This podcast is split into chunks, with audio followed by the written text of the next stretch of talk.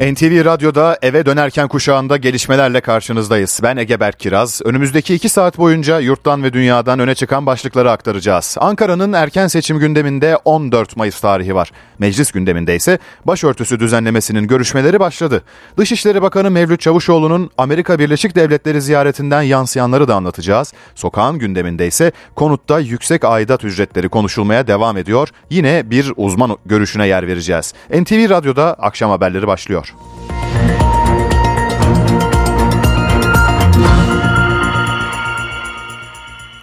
Siyasette gözler 14 Mayıs'a çevrildi. Cumhurbaşkanı Recep Tayyip Erdoğan'ın seçim için 14 Mayıs'ı işaret etmesinin ardından seçim sürecinin nasıl işleyeceğini anlatacağız. Altılı Masa'da gözler Cumhurbaşkanı adayının kim olacağına çevrilmişken liderler 26 Ocak'ta yeniden buluşacak.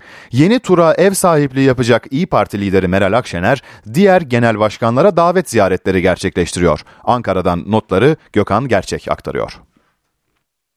14 Mayıs tarihi yavaş yavaş dillendirilmeye başlandı. Bu da seçime daha kısa süre kaldığı anlamına geliyor. Cumhur İttifakı'nın adayı belli ama Millet İttifakı'nın altılı masanın adayı kim olacak? Bunun yanıt bulacağı günler yaşıyoruz. Cumhurbaşkanı Erdoğan ilk olarak 14 Mayıs'ı işaret etmişti. Olumlu tepkiler geldi muhalefetten de. Dün akşam ilk olarak CHP lideri Kemal Kılıçdaroğlu 14 Mayıs'ta seçim olacak. Yeni bir başlangıç yapacağız dedi. 14 Mayıs'a hazır oldukları mesajını verdi. İYİ Parti Genel Başkanı Meral Akşener de ilk tepkisini sosyal medyadan verdi. Mayıslar bizimdir değerlendirmesinde bulundu. 14 Mayıs tarihine muhalefette olumlu yaklaştı ama muhalefetin adayı kim olacak? Bunun için istişare kararı alınmıştı. 10. Altılı Masa toplantısında. 11. toplantı kritik. Onun öncesinde İYİ Parti ev sahipliği gerçekleştirilecek toplantı öncesinde ev sahibi Meral Akşener altılı masayı oluşturan partilerin liderlerini bizzat davet ediyor. Bir taraftan da altyapısı oluşturuluyor 11. toplantının. Bugün ilk olarak Gelecek Partisi Genel Başkanı Ahmet Davutoğlu ile bir araya geldi Meral Akşener. Ziyaret etti. Davutoğlu'nu 11. toplantıya davet etti. Ardından da Demokrat Parti lideri Gültekin Ünsal'la bir görüşme gerçekleştirdi. 2'şer saat sürdü görüşmeler. İlk gündem maddesi Cumhurbaşkanlığı adayı. Evet yavaş yavaş istişareler başladı. Kim olacak? Bunun netleşeceği görüşmeler, müzakereler yapılacak. 11. toplantıda her lider kendi görüşünü açıklayacak ama toplu olarak uzlaşının bir sonraki toplantıda 12. toplantıda uzlaşının netleşerek adayın belli olması bekleniyor. O da Saadet Partisi'nde gerçekleştirilecek toplantı. 26 Ocak tarihinde İYİ Parti ev sahipliğinde gerçekleşecek toplantı sonrası yapılacak açıklama oldukça önemli. Zira 30 Ocak'ta da ortak bir basın toplantısı yapacak 6 lider. Geçiş süreci, yol haritasını ve ortak politikalar metnini açıklayacaklar. Onun öncesinde Cumhurbaşkanı adayı altılı masanın Millet İttifakı'nın adayı kim olur sorusu yanıt bulur mu bulmaz bilmiyoruz ama 30 Ocak tarihi oldukça kritik. Ortak politikalar metni açıklanırken bu isim mi açıklanır yoksa ondan sonra henüz tarihi belli olmayan bir toplantı daha var. Saadet Partisi toplantısı son toplantı. O toplantı sonrası mı o merak edilen soru yanıt bulur hep birlikte göreceğiz. Gökhan Gerçek başkentten bildirdi. Cumhurbaşkanı Recep Tayyip Erdoğan teknoloji ve eğitimde hangi başlıkların öncelikli olacağını açıkladı, Türkiye yüzyılı vurgusu yaptı. Erdoğan, Amasya-Badal Tüneli'nin açılış törenine canlı bağlantıyla katıldı. Türkiye yüzyılıyla Cumhuriyetimizin 2. asrını telafiyi geride bırakıp terakki devri haline dönüştürmekte kararlıyız. Cumhurbaşkanı Recep Tayyip Erdoğan, Türkiye yüzyılı hedeflerini bu sözlerle ortaya koydu. İkinci yüzyıla daha büyük umutlarla girdik diyen Cumhurbaşkanı, en büyük 10 ekonomi arasına girmeliyiz vurgusu yaptı. Siyasi ve ekonomik gücümüzü katlayarak artırmak suretiyle önce dünyanın en büyük 10 ekonomisi arasına girmeli, ardından da ilk sıralara doğru yükselmeyi sürdürmeliyiz.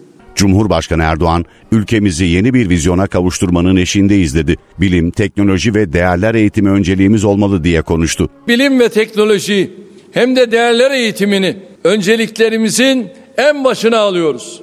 Hiçbir günlük tartışma bu temel önceliğin önüne geçemez, geçmemelidir. Maziden atiye kurduğumuz köprünün kilit taşı olarak gördüğümüz evlatlarımızı bu anlayışla geleceğe hazırlamak mecburiyetindeyiz.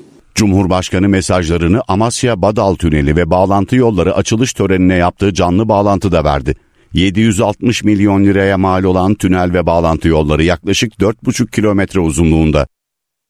CHP Genel Başkanı Kemal Kılıçdaroğlu ise Gaziantep'te konuştu. Hem seçim sürecine değindi hem hükümetin Suriye politikasını eleştirdi. İnşallah yeni Cumhurbaşkanımız partili olmayacak. Daha yukarıda olacak.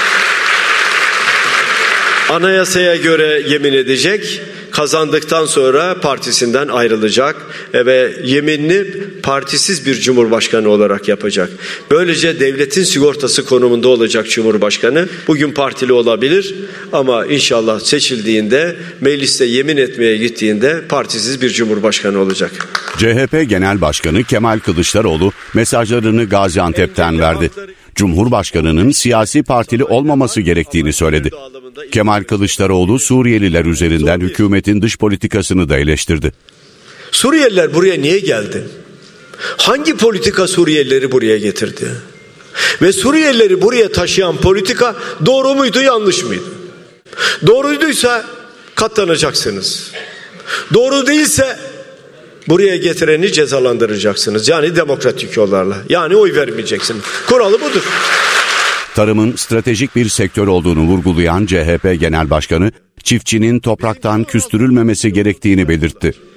Tütün ekiyorduk, dünyaya tütün ihraç ederdik, şimdi tütün ithal ediyoruz, buğday ithal ediyoruz, arpa ithal ediyoruz, yulaf ithal ediyoruz, pamuk ithal ediyoruz. Çiftçiyi topraktan küstürürseniz bunun sonu felakettir. Başörtüsü düzenlemesi meclise geldi. 336 milletvekilinin imzasıyla parlamentoya sunulan teklif Anayasa Komisyonu'nda görüşülmeye başlandı. Düzenlemenin içeriğini ve siyasi partilerin tutumunu Özgür Akbaş anlatıyor. AK Parti ve Milliyetçi Hareket Partisi milletvekilleri tarafından başörtüsüne anayasal güvence getirmesi amacıyla hazırlanan 3 maddelik anayasa değişikliği teklifi Meclis Anayasa Komisyonu'nda görüşülmeye başlandı. Mesai saat 11'de başladı ve halen devam ediyor. Milletvekilleri teklife ilişkin ayrıntılı konuşmalar yapıyorlar. Kendi partilerini, kendi bakış açılarını komisyonda düzenleme ilişkin fikirlerini dile getiriyorlar.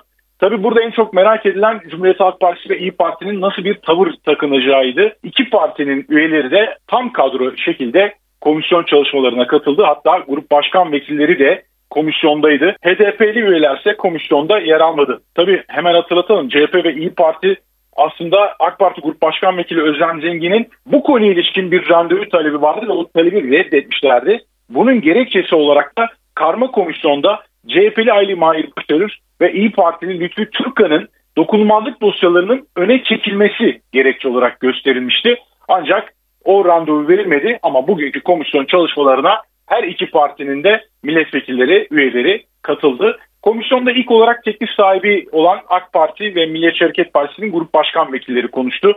AK Parti Grup Başkan Vekili Özlem Zengin, anayasa değişikliği yapıldığında Türkiye tarihinin en ağır ihlali olan, en ağır izleri bırakan bir problemi tamamen ortadan kaldıracağız dedi. Milliyetçi Hareket Partisi Grup Başkan Vekili Levent Bülbül ise teklifle anayasal teminat ve güvencenin güçlendirilmesinin son derece önemli bir fırsat olduğunu vurguladı. CHP Grup Başkan Vekili Engin Altay ise CHP'nin helalleşme çağrısını hatırlattı. Bu konuda samimi olduklarını söyledi ve toplantıya katıldıkları için de müzakerelere açık olduklarını ifade etti. İYİ Parti adına konuşan isimse Grup Başkan Vekili Erhan Usta oldu. AK Parti başörtüsü meselesini siyaset pazarında oy devşirecek gollük pas olarak görüyor değerlendirmesinde bulundu. Zaman zaman sesler yükseldi komisyonda ama genel çerçevede sakin bir zeminde toplantının sürdüğünü belirtelim. Bugün teklifin geneli üzerine bir görüşme yapılıyor. Önümüzdeki hafta teklifin maddelerine geçilecek ve o kritik maddeler tek tek ele alınacak. CHP ve İYİ Parti'nin 3 maddelik teklifin içinde bulunan bazı cümlelere, bazı fıkralara yönelik itirazları bulunuyor. Özellikle temel hak ve özgürlüklerle ilgili 24. maddede yer alan hiçbir kadın dini inancı sebebiyle başını örtmesi ibaresi ve devlet ancak dini inancı sebebiyle kadının başını örtmesini cümlelerini anayasanın laiklik ilkesine aykırı buluyor. Bu nedenle dini inancı sebebiyle ibaresinin teklif maddesinden çıkartılması isteniyor.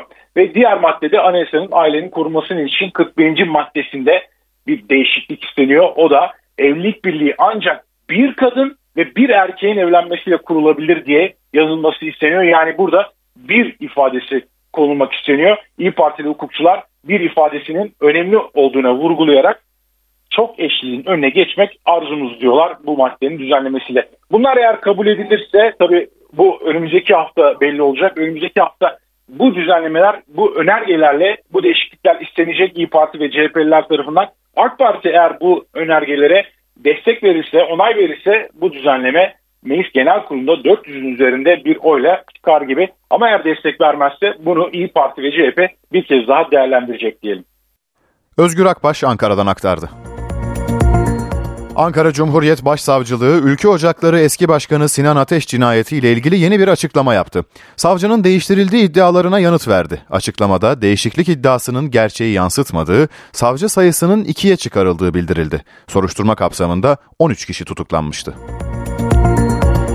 Bugün gazeteci Hrant Dink'in katledilişinin 16. yıl dönümü. Dink, genel yayın yönetmenliğini yaptığı Agos gazetesinin önünde silahlı saldırıya uğramış, olay yerinde hayatını kaybetmişti. Hrant'ın arkadaşları her yıl olduğu gibi yine gazete önünde bir araya geldi. Kalabalık bir kez daha adalet talebini dile getirdi. Törene dair notları Yağız Şenkal aktaracak. Ailesi, arkadaşları, sevenleri cinayetin işlendiği yerde 16 yıl sonra buluştu. Karanfiller bıraktı, adalet istendi. Bugün Agos gazetesi genel yayın yönetmeni Hrant Dink'in öldürülmesinin 16. yıl dönümü.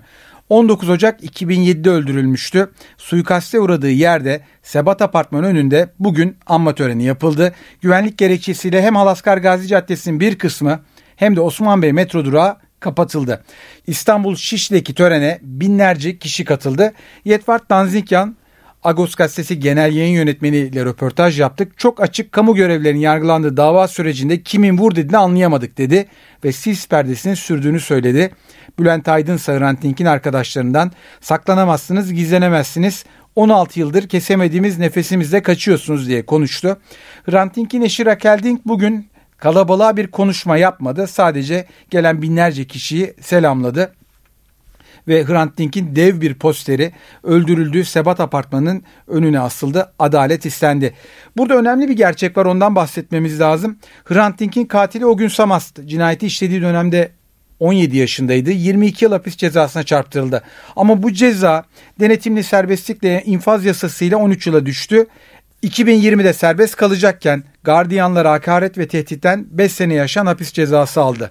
Bu nedenle cezaevinden çıkamadı. Yani Hrant Dink'in katili Ogün Samast eğer cezaevinde olay çıkarmasaydı belki de bugün aramızda serbestçe dolaşıyor olacaktı. 15 Temmuz darbe girişiminden sonra da FETÖ mensuplarına odaklanan 3. bir iddianame yazıldı ve sanık sayısı 85'e yükseldi. Aralarında eski polis müdürleri Ali Fuat Yılmazer ve Ramazan Akgüren'in de bulunduğu 26 sanık mahkum oldu. Bu davanın Yargıtay aşaması da sürüyor. Yani 16. yıl dönümünde hala bitmemiş bir yargı sürecinden bahsediyoruz. Yağız Şenkal aktardı. Türkiye-Amerika Birleşik Devletleri ilişkilerinde kritik başlık F-16 alım ve modernizasyon talebi. ABD'nin Ankara Büyükelçisi Jeff Flake'ten bu konuda önemli mesajlar geldi. Amerikan Büyükelçisi, iki ülke ilişkilerinde kriz yaratan Suriye ve Yunanistan'a F-35 satışına ilişkin de konuştu. ABD Büyükelçisi Jeff Flake, Türk ve Amerikan Dışişleri Bakanlarının Washington'daki görüşmesinin hemen ardından Ankara'da bir grup gazeteciyle bir araya geldi. ABD Büyükelçisi'ne Türkiye'ye F-16 satışıyla Finlandiya ve İsveç'in NATO üyelik süreci birbiriyle bağlantılı mı sorusu yöneltildi. Hiçbir bağlantı yok. Dışişleri Bakanı Blinken de bunu net şekilde söyledi. Ama Finlandiya ve İsveç'i NATO üyesi olarak görme konusu kongrenin tamamına hakim olan bir arzu. Bu kongre üyeleri için öylece geçiştirilebilecek bir konu değil, zor bir konu. ABD Büyükelçisi'ne gayri resmi ön inceleme aşamasında olan Türkiye'ye F-16 satış sürecine ilişkin takvimde soruldu. Komitenin ön incelemeyi gözden geçirmesi için bir süre gerekli. Ama bu süre net değil. Tarih veremem. Eğer bazı kongre üyelerinin soruları olursa bu süre uzayabilir. ABD yönetimi bu satışa destek konusunda kongreyle çalışacak. Satış sürecinin tamamlanması için kongrenin bağımsız yasama organı tasarıyı onaylamak durumunda. Flake, Türkiye'ye F-16 satışıyla Yunanistan'a F-35 satışı için taleplerin aynı anda iletildiğini de vurguladı. Ama iki süreç birbirine bağlı değil diye konuştu. ABD Büyükelçisi'nin gündeminde Şam-Ankara ilişkilerinin normalleşmesi vazgeçmesi için yürütülen süreçte vardı.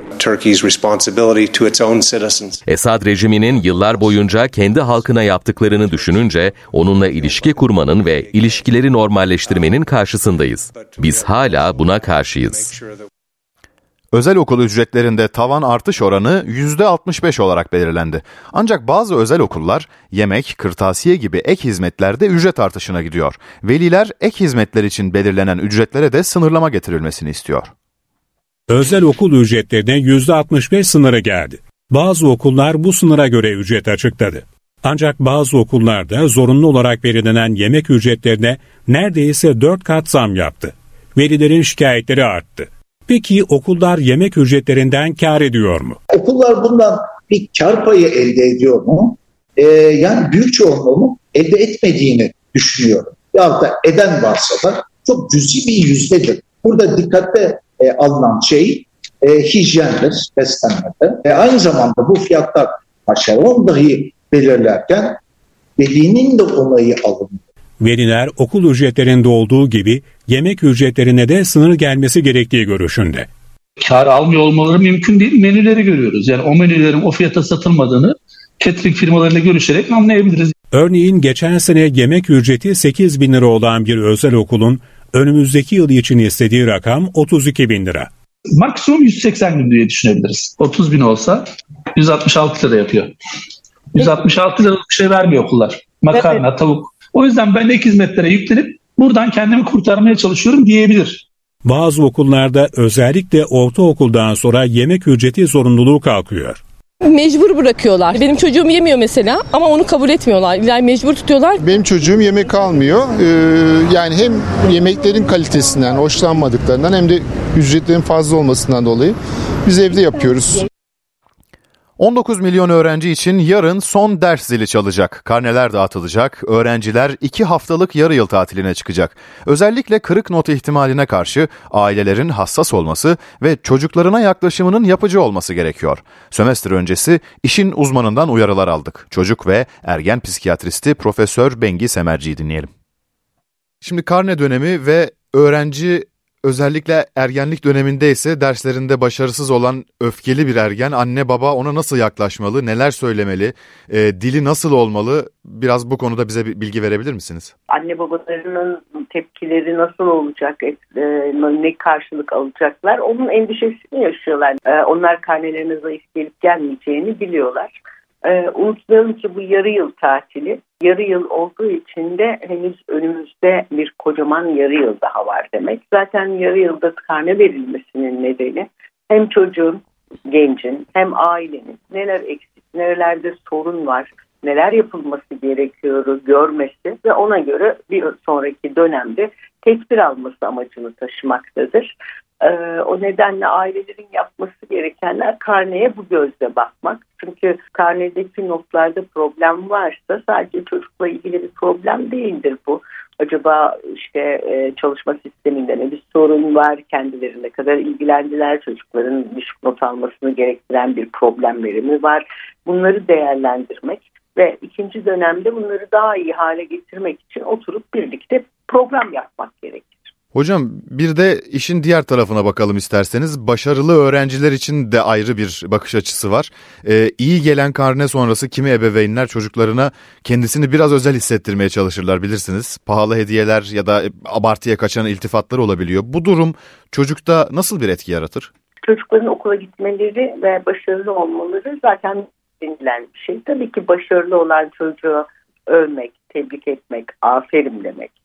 Bunun için gerekiyorsa belli bir miktarda ama aşırıya kaçmama koşuluyla ödüllendirmek çocuğun motivasyonunu arttıracaktır. Ama aşırı ödüllendirmeler çocuğun başarıyı sadece ödülle için, yani onunla özdeşleştirmesini ve sadece başarının ödül almak için olduğu gibi bir algıya kapılmasına neden olabilir. Onun için sizin maddi imkanlarınız ne olursa olsun aslında rutinin içinde çocuğun zaten yapması gereken bir şeyi yaptığını hiç unutmadan ama onu teşvik etmek için de güzel bir aferin vererek bu tatil dönemini onunla birazcık daha zaman geçirerek, paylaşarak, onunla birlikte olarak geçirmek zaten bir çocuk için yeterince iyi bir ödül.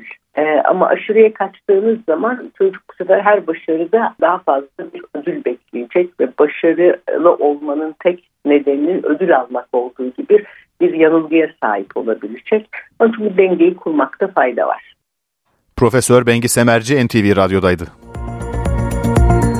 Marmara bölgesini etkisi altına alan lodos fırtınası nedeniyle uzmanlardan soba zehirlenmelerine yönelik uyarı geldi. İtfaiye yetkilileri fırtına etkisini kaybedene kadar katı yakıt ya da doğal gaz sobalarının yakılmaması gerektiğini söylüyor.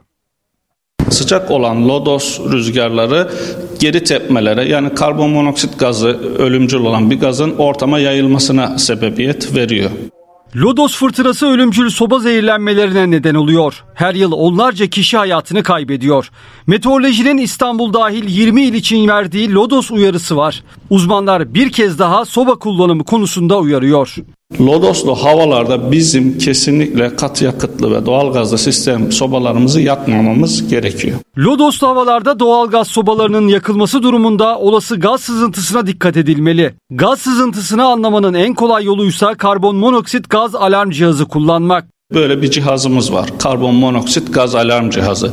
Bu cihazımız ortamda 300 ppm'e ulaştığında bize haber veriyor. Artık bu ortamı terk edelim. Cihazımızı kapatalım ve mümkünse havalandırma yapmamız gerekiyor. Bu cihazı yapı marketlerden, internet üzerinden çok rahatlıkla ulaşabilir. Olası bir sızıntıyı önlemek için cam menfezlerinin üzerinin de kapatılmaması gerekiyor. Bunu soğuk geliyor mantığıyla kapatıyoruz. İnsanlar bantlıyor bunu. Normalde bunu yapmamamız gerekiyor. Çünkü hatalı bir uygulama. Bunların devamlı açık olması gerekiyor. Gerek doğalgaz gerekse de katı yakıt sobası kullanılan konutlarda baca temizliği de hayati öneme sahip. Katı yakıtlı bir sistem varsa 2 ayda bir, doğalgazlı bir sistem varsa yılda bir, restoran bacasıysa bu, onu da 4 ayda bir temizletmesi gerekiyor. İstanbul İtfaiyesi olarak yetki verdiğimiz firmalarımız var. Bunu web sayfasından ulaşabilir vatandaşlarımız. Onları aramak suretiyle baca temizliği yaptırması gerekiyor. Bacalarımızın sağlıklı çekip çekmediğini test etmek amacıyla yapay bir duman veriyoruz bu şekilde bacamızın içine.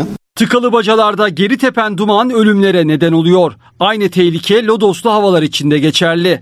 Lodos'un tehlikesini net bir şekilde görebileceğimiz bir yerdeyiz şu anda. İtfaiye bağlı eğitim merkezindeyiz. Bakın, duman tabletiyle içeriye, bacaya duman verildi ve lodos nedeniyle o duman geri tepti. Şu anda bulunduğumuz odanın içi tamamen dumanla doldu. İşte bu duman zehirleyerek ölümlere neden oluyor. Peki lodos ne zaman etkisini yitirecek? Kış ortasında bahar havası ne zaman sona erecek? Bazı bölgelere yarın yağmur, ay sonu kar geliyor deyip ayrıntıları NTV Meteoroloji Editörü Dilek Çalışkan'dan dinleyelim. Ülkemiz çöl sıcağının etkisinde lodosla Cezayir üzerinden geldi bu ılık hava.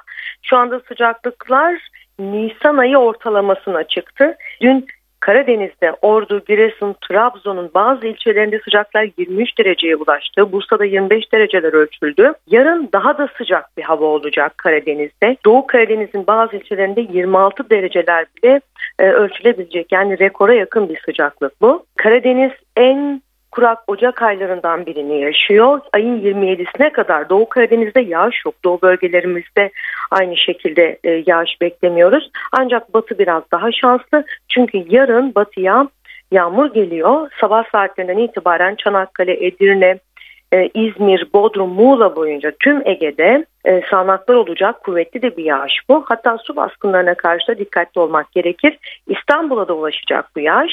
Hemen öğle saatlerini geçtikten sonra saat 2'den itibaren İstanbul'da da yağmur bekliyoruz. Bursa aynı şekilde sağanak yağış alacak ama ülkenin iç kesimlerine ilerlemeyecek maalesef bu yağış. Antalya geçen hafta çok iyi yağış almıştı. 300 kilogramın üzerinde yağmur düştü. O nedenle zaten birçok kayak merkezlerimizde kar yokken Saklıkent ve Davraz'da şu anda 75 santimetre kar var. Bir iki gün daha böyle lodosun etkisinde geçireceğiz. Batı'da yine kuvvetli olacak, İstanbul'da, Ege'de. Yarın da lodos kuvvetli. Ayın 27'sinden itibarense kar gelme ihtimali var ülkemize. Ayın sonu ve Şubat'ın başında daha hareketli bir dönem olacak gibi gözüküyor. Kar yağışı, yağmurlar olma ihtimali yüksek. NTV Radyo. Ukrayna, İçişleri Bakanı dahil 14 kişinin hayatını kaybettiği helikopter kazasının nedenlerini araştırıyor. Sabotaj ihtimali üzerinde de duruluyor. Savaş sürerken müttefikler arasında da tank gerilimi yaşanıyor. Helikopterin Kiev bölgesindeki Burovari kentinde anaokulu yakınlarına düşme nedeni henüz net değil. Helikopterin 2018'de arama kurtarma çalışmalarında kullanılmak üzere Airbus'tan ikinci el satın alındığı öğrenildi. Mürettebatın gerekli sayıda uçuş deneyimine sahip olduğu açıklandı. Düşme nedeni olarak uçuş kuralları ihlali, teknik arıza veya sabotaj ihtimalleri üzerinde duruluyor. Almanya'ya Kiev'e Leopard 2 muharebe tankları gönderimini onaylaması konusunda baskı da artıyor. Batılı müttefikler Berlin'in tankları vermesini görüşmek üzere Almanya'daki Ramstein hava üssünde bir araya gelecek. Almanya'nın Washington'ın aynını yapması halinde Ukrayna'ya bu tankları göndereceği iddia edildi. Amerika Birleşik Devletleri'nin Kiev'e Stryker zırhlı araçlarını da içeren $2,5 milyar yeni yardım paketini onaylamaya hazırlandığı ifade ediliyor. Öte yandan Biden yönetiminin Kiev'in 2014'te Rusya'nın ilhak ettiği Kırım Yarımadası'na saldırmasına yardım etmeyi tartıştığı iddia edildi. New York Times gazetesi Kiev'in Rusya'ya Kırım'daki kontrolünün tehlike altında olduğunu göstermesinin gelecekteki müzakerelerdeki konumunu güçlendireceğine inanıldığını yazdı. Ancak Biden'ın Kiev'in Kırım'daki Rus üssüne saldırmak için ihtiyaç duyacağı uzun menzilli füze sistemlerini Ukrayna'ya vermeye henüz hazır olmadığı belirtildi. Kremlin ise Kırım'a yapılacak olası bir saldırının çatışmayı yeni bir seviyeye taşıyacağını bildirdi. Amerika Birleşik Devletleri'nin İsrail'de depoladığı mühimmatını Ukrayna'ya transfer ettiği de öne sürüldü. Transfer öncesinde İsrailli yetkililerin bu adımın Rusya ile ilişkilerine zarar vermesinden endişe ettiği kaydedildi. İngiliz oyuncu Julian Sands, Amerika'nın Kaliforniya eyaletinde doğa yürüyüşü sırasında kayboldu.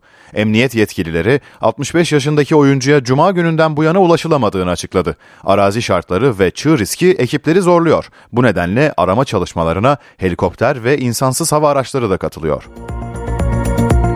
Türk mutfağının en çok ilgi gören lezzetlerinden Edirne ciğerine tavan fiyat uygulandı. Ciğer en fazla 120 liradan satılacak. Bu adım sonrası tavan fiyat uygulaması farklı mutfak veya restoran ürünlerinde de uygulanabilir mi sorusu gündeme geldi. Lezzeti meşhur Edirne ciğerine tavan fiyat geldi. Restoranlar 75 liraya sattıkları tava ciğerin porsiyonunu 90 liraya satmak için zam talebinde bulunmuştu. Esnaf talebe gerekçe olarak artan maliyetleri gösterdi. Edirne Ticaret ve Sanayi Odası 120 lira tavan fiyat uygulamasıyla yeni tarife belirledi. Esnaf ve Sanatkarlar Odaları Birliği de aynı ücrette karar kıldı. İçinde bulunduğumuz enflasyonist ortamda çok olumlu bir yaklaşım. Lokantada girip mütevazi bir yemek yemek bile tüketiciyi zorluyor. Lokantalarımızda, restoranlarımızda tüm sunulan ürünlerin fiyatları belli bir süre için sabitlenebilir mi? Evet, sabitlenebilir. Nitekim TÜRES Başkanı restoranlarda, lokantalarda fiyatları Ramazan'a kadar sabitleme kararı aldı. Demek ki olabiliyormuş. Birileri alışkanlık edinmiş, fiyatları sürekli yükseltiyorlar. Bazı ekstrem ürünler hariç orada arz sıkıntısı olabilir. Şekerde Eylül ayına kadar fiyat sabitlendi. Yağda fiyatlar düşüyor. Orada ithalattaki vergi kalktı. Tavan fiyat kafa karışıklığını gidermek açısından iyi olacak, olumlu olacaktır. Öte yandan bunu yüksek bulacaklar da olacaktır. Tüketici açısından baktığımız zaman ne gibi olumlu yönleri vardır veya riskleri var mıdır? Tavan fiyatı belirleyecek olan bunların esnaf odalarıdır. Tüketici örgütlerinin dahil olmasıyla en azından temel 10 veya 15 gıda ürününde restoran da sunulabilen pilav gibi, çorba gibi, kuru fasulye gibi standart fiyat belirlenirse vatandaş da oraya girdiği zaman hangi faturayı ödeyeceğini aşağı yukarı tahmin ederek girer, sürprizle karşılaşmazlar. Tavan fiyat uygulamalarına yönelik esnaf ve müşterilerin farklı fikirleri var. Herkes aynı fiyata satmasını isterim. Daha iyi olur bizim için yani. Herkes için daha iyi olur. Destekleriz desteklemesine de fakat ardından zam geliyor bizim aldıklarımız her şeye. O yüzden de tabii desteklememiz biraz sıkıntı. Farklı bir et kullanıyor. Ya bu döner yine daha yağlı bir etten yapılıyor. Daha ucuz oluyor. Yani belki evet dediğiniz o yani taban fiyatı hepsinin standart olabilir. Onu aşamaz ama aşağıya doğru da değişik rakamlar olabilir. Şimdiki durağımız Suudi Arabistan. Ülkede develer çok kıymetli. Deve çobanlığı da nesillerden nesillere aktarılıyor. Çobanlar develerle özel bir iletişim kuruyor. Bu iletişim şekli UNESCO somut olmayan kültürel miras listesine alındı. Sesleriyle develeri yönlendirebiliyorlar. Diz çökmelerini ve sakinleşmelerini sağlıyorlar. Suudi Arabistan'da deve bakımı önemli bir gelenek. Deve çobanlarının hayvanlarla kurdukları iletişime Al-Heda ismi veriliyor. Suudi Arabistan, Umman ve Birleşik Arap Emirlikleri'nin ortak girişimiyle Al-Heda, UNESCO tarafından somut olmayan kültürel miras listesine alındı. Bu sayede Al-Heda'nın daha da geliştirilmesi umuluyor. Hayvanlar ve sahipleri arasında özel bir dil var. Develer sahiplerinin sesini tanıyor ve ona hemen tepki veriyor. Başkaları bunu yaptığında ise yanıt vermiyorlar. Deve çobanlığı Suudi Arabistan'da nesilden nesle aktarılıyor.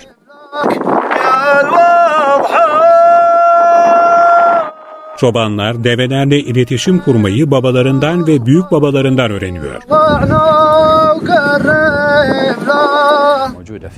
Ailem 200 yıldan fazla süredir develere bakıyor. Çocuklarım da develeri seviyor. Buraya gelip onlar da develerle iletişim kuruyor. Suudi Arabistan'da develer çölün gemileri lakabıyla anılıyor. Her yıl düzenlenen Kral Abdülaziz Deve Festivali de büyük ilgi çekiyor. Festival kapsamında para ödülünün 93 milyon doları bulduğu deve güzellik yarışması da düzenleniyor.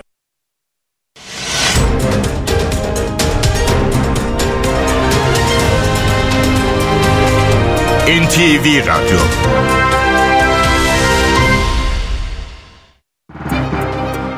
Borsa İstanbul Ulusal Yüz Endeksi 5395 puandan işlem görüyor. Serbest piyasada dolar 18.79, euro 20.34 seviyesinde. Euro dolar paritesi 1.08, ons altın 1917 dolarda. Kapalı çarşıda gram altın 1158 liradan, çeyrek altınsa 1915 liradan alıcı buluyor. Brent petrolün varil fiyatı 85 dolar.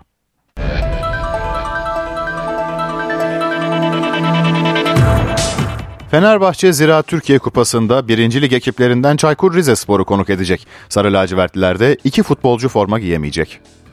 Ziraat Türkiye Kupası'nda son çeyrek finalist Kadıköy'de belli olacak. Fenerbahçe ile Çaykur Rizespor karşılaşacak. Sarı lacivertlilerde 2 eksik var. Kart cezalısı İrfan Can'la tedavisi süren Joao Pedro forma giyemeyecek. Teknik direktör Jorge Jesus'un takımını İrfan Can, Osayi, Samet, Perez, Ferdi, İsmail, Arda, Crespo, Emre, Valencia ve King 11 ile sahaya sürmesi bekleniyor. Fenerbahçe Kupa'nın 5. turunda İstanbulspor'u, Spor Toto 1. Lig ekibi Çaykur Rizespor'sa Adana Demirspor'u eledi. Ülker Stadı'nda oynanacak ve saat 20.30'da başlayacak maçı Bahattin Şimşek yönetecek. Futbol dünyası video yardımcı hakem sisteminde yeni bir döneme hazırlanıyor. Uluslararası Futbol Birliği Kurulu, FIFA Kulüpler Dünya Kupası'nda maç hakeminin VAR odasıyla birlikte aldığı kararın ardından tribünlere ve yayıncı kuruluşa anlık açıklama yapmasını kararlaştırdı. Bir sene boyunca denenecek uygulamada orta hakem VAR değerlendirmesiyle alınan kararları mikrofonları aracılığıyla açıklayacak. İlk denemenin yapılacağı FIFA Kulüpler Dünya Kupası 1 Şubat'ta Fas'ta başlayacak. Futbolun en büyük yıldızları seneler sonra karşı karşıya gelecek. Lionel Messi ile Cristiano Ronaldo, Riyad Sezon Kupası'nda aynı sahada yer alacak. Lionel Messi'li Paris Saint-Germain'le El Nasır ve El Hilal'in oyuncularından kurulu karma takım karşılaşacak. Bu aynı zamanda Cristiano Ronaldo'nun Suudi Arabistan'daki ilk mücadelesi olacak. Portekizli süper yıldız El Nasır'la 2,5 sezon için imzaladığı 500 milyon euroluk sözleşmeyle en yüksek maaşlı futbolcu unvanını kazanmıştı. Kariyerleri boyunca karşılaştırılan Messi ile Ronaldo belki de son kez aynı sahada yer alacak. Maç saat 20'de başlayacak. Euroleague'de zirve takibindeki Fenerbahçe Beko bu akşam kritik bir maça çıkıyor. Sarı lacivertliler averajla önünde bulunduğu Monaco'yu saat 20.45'te konuk edecek. Son iki maçını kazanarak lider Real Madrid'le arasındaki farkı bir galibiyete indiren Dimitris Itudis'in ekibi sezonun ilk devresinde Monaco'yu deplasmanda 96-93 mağlup etmeyi başarmıştı. Avustralya açıkta ikinci tur heyecanı devam ediyor. Novak Djokovic günü galibiyetle tamamladı. Erkeklerde 2 numaralı seri başı Casper Ruud ise turnuvaya veda etti. Avustralya açık tarihinin en büyük ismi yoluna devam ediyor. Novak Djokovic ikinci turu 3-1'lik galibiyetle geçti. Sırp sporcu Enzo Couacaud karşısında ilk seti 6-1 aldı. Devamında ise kıran kırana mücadele vardı. Fransız tenisçi 1 saat 14 dakika süren seti 7-6 önde tamamladı ve maça denge getirdi. Djokovic 3. seti 6-2, 4. seti de 6-0 alarak maçı 3-1 kazandı ve 3. tura yükseldi. Novak Djokovic 9 şampiyonlukla Avustralya açık tarihinin en başarılı ismi. İkinci turun sürprizlerinden bir tanesine Jensen Brooksby imza attı. 22 yaşındaki sporcu 2 numaralı seri başı Casper Ruud'u eledi. Brooksby ilk 2 seti 6-3 ve 7-5'te aldı. Devamında Ruud tiebreak'i alarak maça tutundu. Ancak Jensen Brooksby son seti 6-2, maçı da 3-1 alarak adını 3. tura yazdırdı. Böylece 1 numaralı seri başı Nadal'ın ardından 2 numaralı seri başı Ruud'u da bir Amerikalı sporcu turnuvanın dışına gitmiş oldu. Kadınlarda 5 numaralı seri başı Aryna Sabalenka yoluna devam ediyor. Belaruslu sporcu Amerikalı Shelby Rogers'ı 1 saat 27 dakika süren maçta 6-3 ve 6-1'lik setlerle yenerek 3. tura yükselmeyi başardı. İstanbul'da trafik yoğunluğu %72 seviyesinde. Firuzköy Mahmut Bey Gişeler istikametinde trafik hayli yoğun. Küçükçekmece yönündeki sıkışıklık da devam ediyor. Ataşehir Kozyatağı bölgesinde trafik güçlükle ilerliyor. 15 Temmuz Şehitler Köprüsü için Avrupa'da Mecidiyeköy'de yoğunluk her dakika artmakta. Anadolu'dan geçişler bu dakikalarda akıcı. Fatih Sultan Mehmet Köprüsü için Avrupa'da Hasdal'ın gerisinden başlayan yoğunluk diğer yakaya kadar devam ediyor. Anadolu'da Kavacık mevkiinde köprüye geçişlerde sıkışıklık var. Yolda olanlara iyi yolculuklar.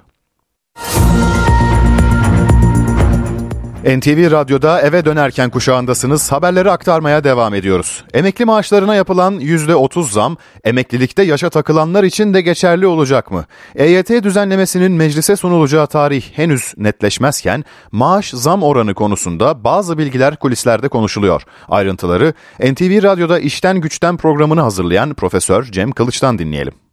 Emeklilik dilekçesini 2022 yılında verenler Ocak ayında, yani 2023'ün Ocak ayında dilekçe verenlere göre daha avantajlı çıktılar. Nitekim bu konuyu daha önceki programlarımızda işlemiştik. Özellikle şimdi emeklilikte yaşa takılanlar düzenlemesiyle emeklilik hakkını elde edecek kişiler ise 2022 yılında dilekçe veren aynı prim gününe sahip emsallerine göre daha düşük tutarıyla emekli aylığı almaya başlayacaklar. Ancak ifade edelim ki bu sadece EYT'lilere ilişkin bir durum değil. Normal bir emeklilik sürecinde de 2022 ile 2023'te dilekçe vermek bu bağlamda farklılaştırıyor konuyu. Çünkü aylık bağlama, prim günü ve prim esas kazancı aynı olan kişinin emeklilik dilekçesini verdiği tarihte bağlanacak aylığın tutarı konusunda belirli olabiliyor. Yani hangi tarihte siz bu dilekçeyi verdiniz, o oldukça önemli. Çünkü aylık bağlamada enflasyon ve milli gelir artış hızı da ölçülüyor. Enflasyonun ve milli gelir artış hızının düşük olduğu yıllarda elbette bu fark düşük olurken, enflasyonun ve milli gelir artış hızının yüksek olduğu yıllarda fark çok açılabiliyor. Şimdi bir örnekle ifade edecek olursak, emeklilik dilekçesini 2022 yılında diyelim ki Temmuz-Aralık dönemlerinde vermiş bir kişi, yani yılbaşından önce 31 Aralık tarihinden önce vermiş olanların aylıkları hesaplanırken Ocak 2022'deki tutar geçen yılın Ocak ve Temmuz aylarında yapılan emekli maaş zamları oranında artırılacak. Dilekçeyi 1 Ocak 2023'ten sonra verenlerin emekli aylığı hesabında ise 2022'deki yıllık enflasyonun %100'ü ile Şubat ayında açıklanacak 2022 yılı gayri safi yurt içi hasıla artışının %30'u dikkate alınacak. Ocak ayında yapılacak %30 açıklanan bu maaş zammından ise her iki kesimde yararlanmış olacak. Peki biraz daha basitleştirelim. Niye dilekçe verenler 2022 yılında daha kazançlılar? 2022 yılında SSK ve Bağkur emekli aylıklarına Ocak ayında %25,47, Temmuz ayında ise 42,55 oranında zam yapıldı. Yani toplam zam 2022 yılı içerisinde %78,86'yı buldu. Dolayısıyla dilekçesini 31 Aralık'tan önce verenlerin emekli aylığı hesaplanırken işte bu %78,86 artış dikkate alınacak. TÜİK 2022 yılı tüfe artışını şimdi 64,7 olarak açıkladı. Orta vadeli planda ise gayri safi yurt içi hasıla 2022 yılı olarak %5 civarında tahmin edildi. 2022 güncelleme katsayısında gayri safi yurt içi hasıladaki %5'lik büyümenin %30'unu oluşturan 1,5 puanlık kısım dikkate alınacak. Bu durumda dilekçeyi 1 Ocak'tan sonra verenlerin güncelleme işlemi %66.73 oranında artırılarak gerçekleştirilecek. Yani enflasyonla birlikte toplanacak 66.73 oranında artırılarak gerçekleştirilecek. İşte bu nedenle aynı prim günü ve kazancı sahip iki kişiden dilekçeyi 1 Ocak 2023 tarihinde veren ile 31 Aralık 2022 tarihi ya da öncesinde verenlerin emekli aylığı arasında bu yüzden %10'a yakın fark olacak. Demek ki bu konu tamamen tüketici fiyatları, yani enflasyonla ilgili ve gayri safi yurt içi hasıladaki büyüme rakamlarıyla ilgili. Ama tekrar ifade edelim, bu sadece EYT'lilere özgü bir durum değil. Eğer EYT olmasaydı bile 2002 ile 2023 yıllarında farklı kişiler, dilekçe veren farklı kişiler arasında da bu %10'luk fark ortaya çıkmış olacaktı. Profesör Cem Kılıç NTV Radyo'daydı. Cumhurbaşkanı Recep Tayyip Erdoğan'ın seçim için 14 Mayıs'ı işaret etmesinin ardından CHP'den dikkat çeken bir çıkış geldi. Grup Başkan Vekili Engin Özkoç, seçim takviminin 14 Mart'ta başlayacağını ve bu durumda eski seçim yasasının geçerli olacağını savundu. Özkoç, kanuna göre seçimin başlangıç tarihi oy verme gününden 60 gün öncesi olarak kabul ediliyor. 14 Mayıs'a göre hesaplanırsa bu tarih 14 Mart dedi. Bu tarihte de eski seçim yasasının yürürlükte olduğunu, seçimde de bunun uygulanması gerektiğini savundu. Seçim barajını %7'ye indiren, ittifakların oy oranının milletvekili sayısına etkisini değiştiren yeni yasa 6 Nisan'dan sonra uygulanabiliyor. İki ilden kadına yönelik şiddet haberi geldi. Erzurum'da boşanma aşamasındaki bir kadın silahla vuruldu. Tekirdağ'da ise 33 yaşındaki Ayşenur Akkurt birlikte yaşadığı kişi tarafından öldürüldü. Biri birlikte yaşadığı kadını bıçakladı, diğeri silahla vurdu. İki ilde kadınlar yine şiddetin hedefi oldu. Tekirdağ'ın Şarköy ilçesinde Ayşenur Akkurt'tan haber alamayan yakınları polise başvurdu. Kadının Rıdvan Kurt'la beraber yaşadığı eve giden ekipler onu hareketsiz halde buldu. 33 yaşındaki Ayşenur Kurt'un bıçakla öldürüldüğü tespit edildi. Rıdvan Kurt da aynı evde yaralıydı. Vücudunda kesikler vardı. 9 ayrı suç kaydı bulunan Rıdvan Kurt'un kadını öldürdüğü, ardından yaşamına son vermek istediği belirlendi. Hastaneye kaldırılan saldırganın durumu ağır. Erzurum'da da 3 katlı binanın giriş katından gelen silah seslerini duyanlar durumu polise bildirdi. Eve giden ekipler 21 yaşındaki Meryem H'yi başından vurulmuş halde buldu. Hastaneye kaldırılan kadının durumu ağır. Meryem H. eşinden boşanma aşamasındaydı. Görgü tanıkları eşi Ferdi H'nin olay sonrası evden koşarak uzaklaştığını söyledi. Bunun üzerine adamın yakalanması için çalışma başlatıldı. Kocaeli'de gittiği misafirlikte şüpheli şekilde düşerek ağır yaralanan 23 yaşındaki Sedef Nur Çağlar'la ilgili davada polis memuru erkek arkadaşı Ahmet Ata tutuklanmıştı. Sedef Nur ifadesinde daha önce yaşamına son vermek istediğini, arkadaşı Ahmet Ata'nın buna engel olduğunu anlattı. Bu ifade sonrası görülen ilk duruşmada tutuklu sanık Ahmet Ata adli kontrol şartıyla tahliye edildi. Bir sonraki duruşma 22 Mart'ta görülecek.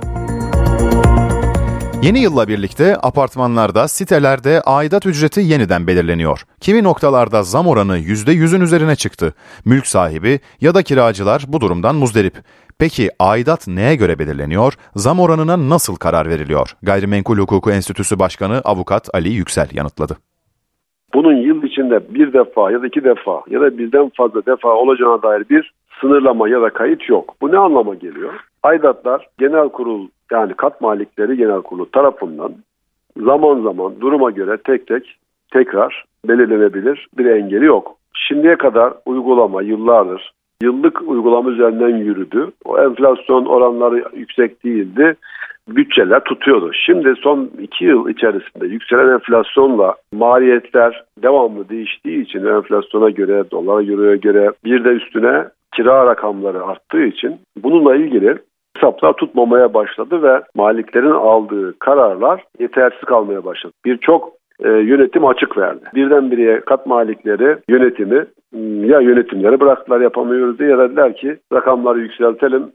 Ne kadar yükseltelim? Enflasyon kadar yükseltelim. Bu da başka problemi doğurdu. Enflasyon da kalıcı şekilde her ay aynı değil. Mesela geçen ay yaptığımız bir kat malikleri toplantısında enflasyonun yıllık %80 civarı olacağını düşünerek bir öngörüde bulunup hesapları, maliyetleri ona göre yaptığımız zaman oluşan bütçe acaba bizi bir yıl götürecek mi? Bu çerçevede baktığımız zaman geçen 2-3 yıldaki açıklar şu anda mevcut yönetimleri yüksek bütçe yapmaya zorluyor. Bu yüksek bütçe de malikleri tabii ki yoruyor. Kiracılar bu defa aşırı yükselen aidatlarla, mesela kiracının çok eski gittiğini düşünelim ve kirasında rutin enflasyon tüfe oranlarına yükseldiğini düşünelim. Kira bugün bir makul yerde 2000-3000 lira düzeyindeyse aidat da 1800 lira 2000 liraya yakalanmış oluyor sitelerde.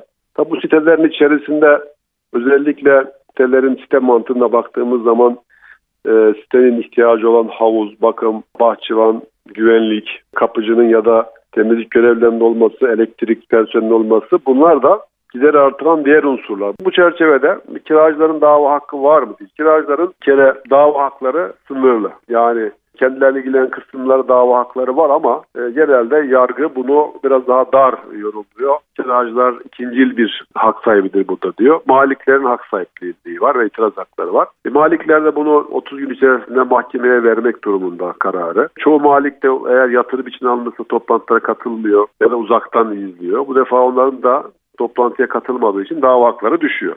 Yasada yönetim planlarıyla ilgili bir üst limit, alt limit problemi ya da sınırlaması yok. Çünkü malikler bunu kendileri belirlerler. Malikler ihtiyaca göre kendisi bilir masrafını, bütçesini yapar mantığı var. Bugün gerçekten 200-300-500 malik listeleri de yıl içinde birkaç yere toplamak hem yüksek maliyet ettiriyor hem de imkansız oluyor. Çünkü bunları çoğu zaman çoğunluğu sağlayamıyorsun. Site sakinlerine düşen bir görev var mı ya da bir sorumluluk var mı? Ya da bir öneriniz vardır belki de bu konuda. Bugün itibariyle düşündüğümüz zaman birçok site, büyük apartman, maliklerin arasından seçilecek herhangi bir amatörün yöneteceği seviyeyi çoktan aşmış durumda. Bu da yöneticilikle ilgili bir meslek ortaya çıkardı. Site yöneticiliği, apartman yöneticiliği diye. Şimdi bunun da yasada yeri yok. Yani apartman yöneticiliği profesyonel ya da site yönetici şirketlerinin kanuni dayanağı da yok aslında. O da onların birçok şeyi eksik yapmasını sağlıyor. Yani mesela güvenlik ihtiyacını dışarıdan sağlayabilir mi? Tartışmalı. Ama bugün güvenlik ihtiyacını dışarıdan sağlıyor. Ya da temizlik ihtiyacını dışarı şirkete verebilir mi? Havuz bakımlarını verebilir mi? Bunların hepsi kanuni dayanağı zayıf ama yapılan şeyler. Bu çerçeveden baktığımız zaman bireysel apartmanlarda genelde amatör bir yönetici, komşulardan birisi yönetici olduğu zaman ve bu kişilerin de meslekleri yönetici olmadığı için, hesapları düzgün tutamadıkları için, işin arasında çok amatör olduğu için, hesap kitapta bilmedikleri için ya da bilseler bile o masrafların hangi oranda dağıtılacağını bilmiyorlar. Mesela arsa pay oranına mı dağıtılacak? Dairenin metrekaresi oranına mı dağıtılacak? Örneğin asansörün masraflarını giriş katındaki hiç asansörü kullanmayan kişiye paylaştıracak mı? Bunları bilmiyorlar. Bilmedikleri için de ya geçmiş uygulamadan kalan hatalı uygulamalar devam ediyorlar. Bu kadar karışık hesapları işinden çıkacak ancak profesyonel gene mali müşavirleri kutucular oluyor. O da gene bir destek için bir belirli bedel gerektiriyor. Bu açıdan baktığımız zaman esasında son günlerde gündeme gelen bakanlığın Meslek Hizmetleri Genel Müdürlüğü çerçevesinde bu işi meslek olarak tanımlayıp yani site yöneticiliğini meslek olarak tanımlayıp bu şirketlerde olması gereken asgari standartların belirlenip meslek olarak site yöneticiliği, sitedeki diğer görevlilerin de özellikleri belirtilip bu lisansları, sertifikaları almış kişilerin iş alınması zorunluluk olması gerekiyor. Bu esasında büyük oranda problemi halledebilir. Çünkü şu anda gerçekten de tamamen ihtiyaca göre kendisini geliştirmiş ve piyasa oluşturmuş firmalardan oluşan bir yönetim şirketleri grubu var. Gayrimenkul Hukuku Enstitüsü Başkanı Avukat Ali Yüksel NTV Radyo'daydı. Kalça protezi olan 74 yaşındaki bir hastaya doktorlar protezin değiştirilmesi gerektiğini söyledi. Ama hasta doktoru dinlemedi. 3 yıl sonra kalça protezi karnından çıkarıldı. Yıllar önce yaptırdığı kalça protezinin yenilenmesi gerekiyordu. İstemedi, kullanmaya devam etti. 74 yaşındaki hastanın kalçasındaki protez karnından çıkarıldı. Benim bilek tuhafıma gitti. Ben kendi ona demedim ha. Ben kendime dedim ki ya buradan protez çıksa gelip burada karma girerse ben farkında olmayayım mı? Daha önce gittiği hastanelerde bu protezin yenilenmesi gerektiğini hastamıza söylemişler. Hastamız o anki risklerden dolayı bu süreci kabul etmemiş. 2-3 yıl boyunca bu protezi kullanmaya devam etmiş. Bize başvurduğunda artık protez karın içindeki organların arasına kadar yerleşmiş. Bacakta şişlikleri, hareket kısıtlıkları oluşmuş, yürüyemez hale gelmişti. Ömer Demir'in 3 yıl ertelediği ameliyat İstanbul'da Başakşehir, Çam ve Sakura Şehir Hastanesi'nde yapıldı. Biz protezi iki parça halinde çıkarttık.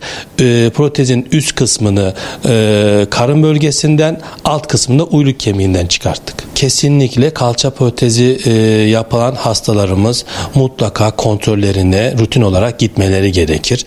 Kalça protezi ameliyatında eklemde oluşan sorunlar nedeniyle söz konusu noktaya protez yerleştiriliyor. Avrupa'da grev dalgası yayılıyor. Fransa'nın ardından bu kez İngiltere'de hemşireler iş bıraktı.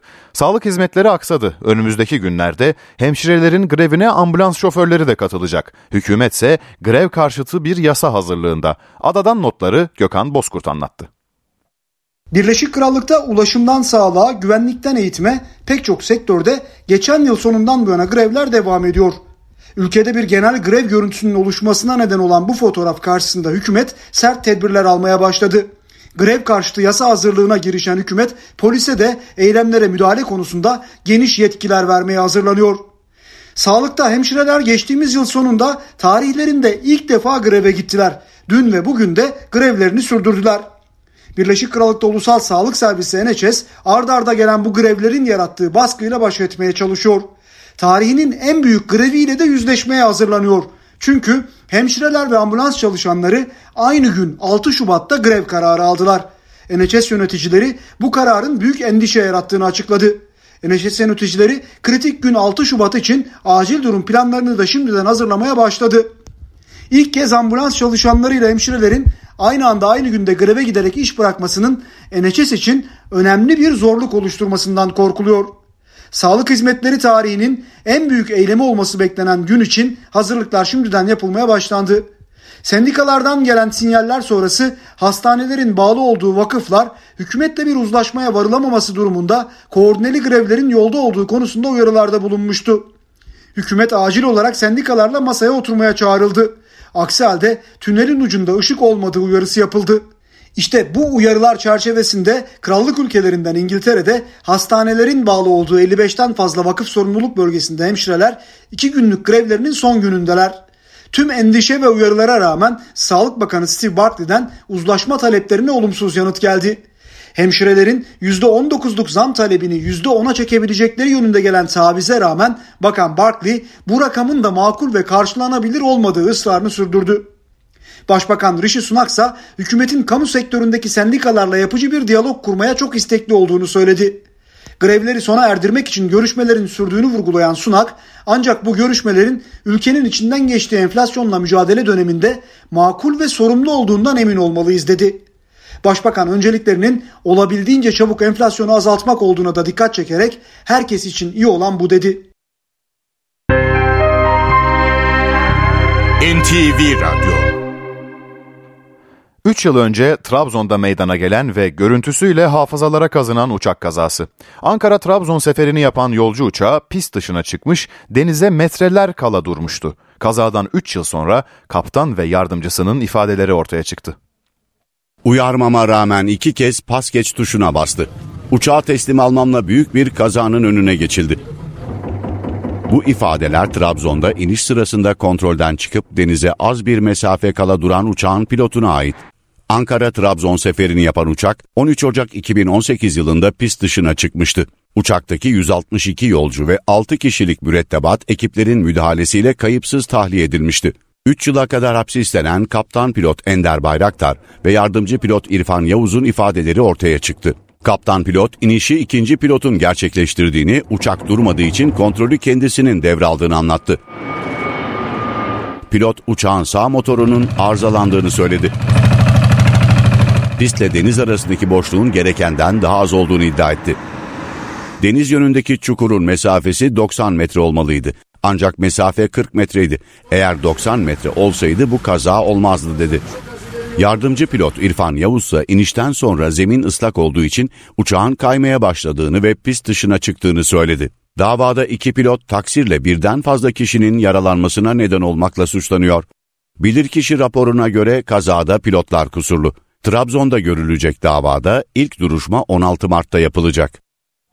Son günlerde Marmara'da etkili olan lodos balık tezgahlarını olumsuz etkiledi. Tekneler denize açılamayınca tezgahlarda fiyatlar arttı. Lodos balık tezgahlarını vurdu. Marmara'da lodos hayatı olumsuz etkiledi. Pek çok yolcu seferi iptal edilirken balıkçılar denize açılamadı. Teknelerin avlanamaması nedeniyle tezgahlarda balık azaldı. Bir önceki hafta kilosu 40-50 liraya satılan hamsi 80 liraya, çinekop 150 liraya çıktı. Tezgahlarda balık az. Yani hamsi zaten ufak geliyor, çinekop ufak geliyor. Lodos nedeniyle denizde fırtına var. Haliyle deniz kaynıyor. Motorcular da tabii ağlarını atamadıkları için balık yok. Çok az yani balık var. Az olduğu için de tabii ki fiyatlara yansıyor. Yani bugün hamsi, istavrit, çinekop bunlar bayağı üzerine 20-25 lira 30 lira fark etti koydu üzerine fiyatlarda. Hamsi bu sezon bekleneni vermedi. Balıkçılara göre hamsi lodos öncesinde de oldukça azalmıştı. Hava sıcaklığı nedeniyle istenilen yağlanma olmadı. Hamsi ince ve küçük kaldı. Önümüzdeki yıl nasıl olur biz de bilemiyoruz ama bu yıl artık hamsiden vazgeçtik. Diğer balık çeşitlerine bakmak gerekiyor.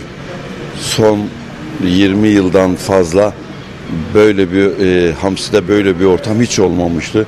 Şu anda olan hamsilerde insanın yiyebilecek olduğu hamsi boyu değil.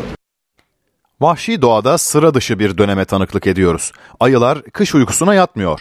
Son günlerde doğada daha fazla ayı görülüyor. Bu durumun nedenlerini Türkiye Doğal Hayatı Koruma Vakfı Yaban Hayatı Kıdemli Uzmanı Ahmet Kütükçü ile konuştuk.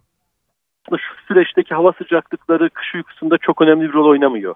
Sanıldığının aksine. Hani kış çok yüksek sıcaklıklarda geçiyor. Ayılar kış uykusundan uyandı mı gibi bir algı var ya da işte böyle bilgiler paylaşılıyor ama bu çok doğru değil aslında. Bunu bütün yıllık süreç olarak ele almak lazım.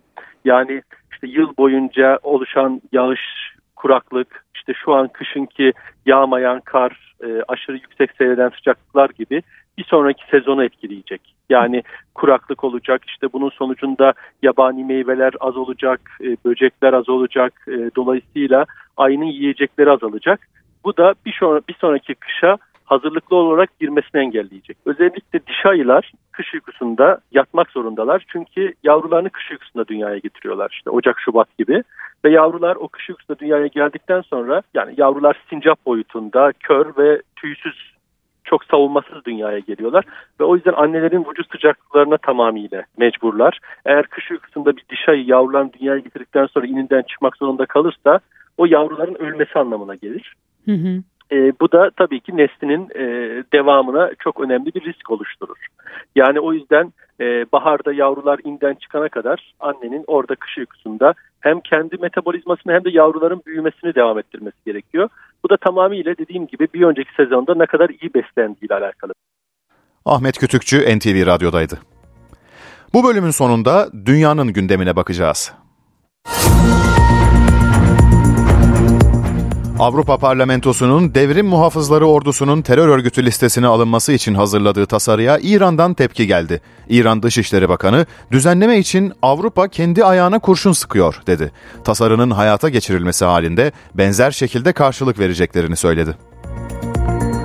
Finlandiya'da gündem hayvan katliamı. Hayvan hakları savunucuları tilki kürkü üretilen tesisleri gizlice kayda aldı. Sağlıksız koşullarda tutulan yüzlerce tilkinin çoğunun hasta ve ölmek üzere olduğu görüldü. İskandinav ülkesi Avrupa'daki tilki kürkü üretiminde ilk sırada yer alıyor.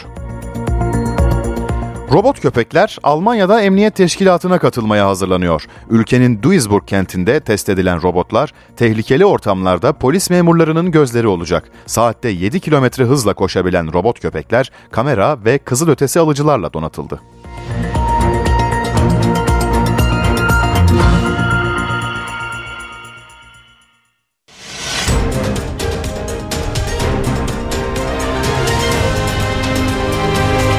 NTV Radyo. Borsa İstanbul Ulusal Yüz Endeksi günü 5417 puandan kapattı. Serbest piyasada dolar 18.79'dan, euro ise 20.33'ten işlem görüyor. Euro dolar paritesi 1.08, ons altın 1920 dolarda. Kapalı çarşıda gram altın 1160 liradan satılıyor, çeyrek altın ise 1918 lirada. Brent petrolün varil fiyatı 85 dolar. NTV Radyo.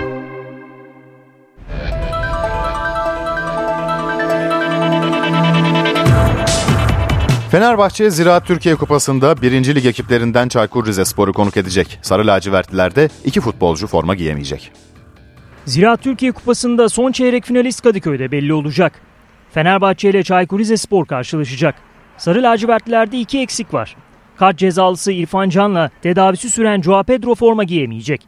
Teknik direktör Jorge Jesus'un takımını İrfan Can, Osayi, Samet, Perez, Ferdi, İsmail, Arda, Crespo, Emre, Valencia ve King 11 ile sahaya sürmesi bekleniyor.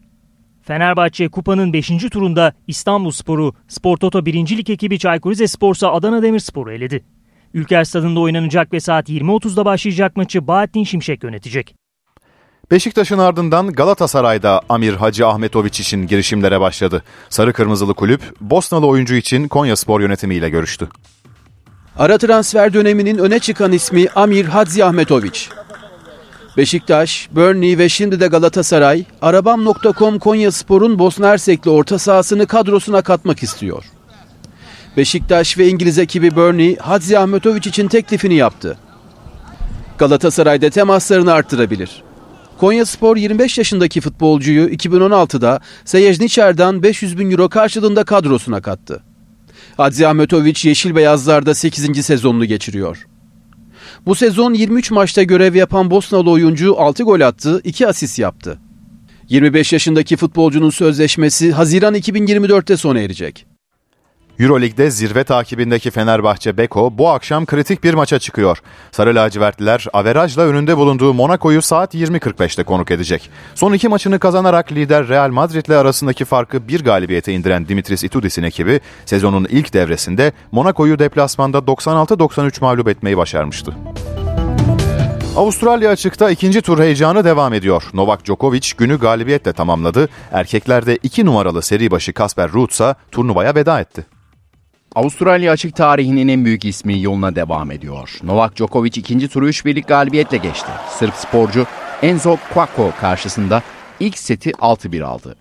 Devamında ise kıran kırana mücadele vardı. Fransız tenisçi 1 saat 14 dakika süren seti 7-6 önde tamamladı ve maça denge getirdi. Djokovic 3. seti 6-2, 4. seti de 6-0 alarak maçı 3-1 kazandı ve 3. tura yükseldi. Novak Djokovic 9 şampiyonlukla Avustralya açık tarihinin en başarılı ismi. 2. turun sürprizlerinden bir tanesine Jensen Brooksby imza attı. 22 yaşındaki sporcu 2 numaralı seri başı Casper Ruud'u eledi. Brooksby ilk 2 seti 6-3 ve 7-5'te aldı. Devamında Ruud tiebreak'i alarak maça tutundu. Ancak Jensen Brooksby son seti 6-2, maçı da 3-1 alarak adını 3. tura yazdırdı.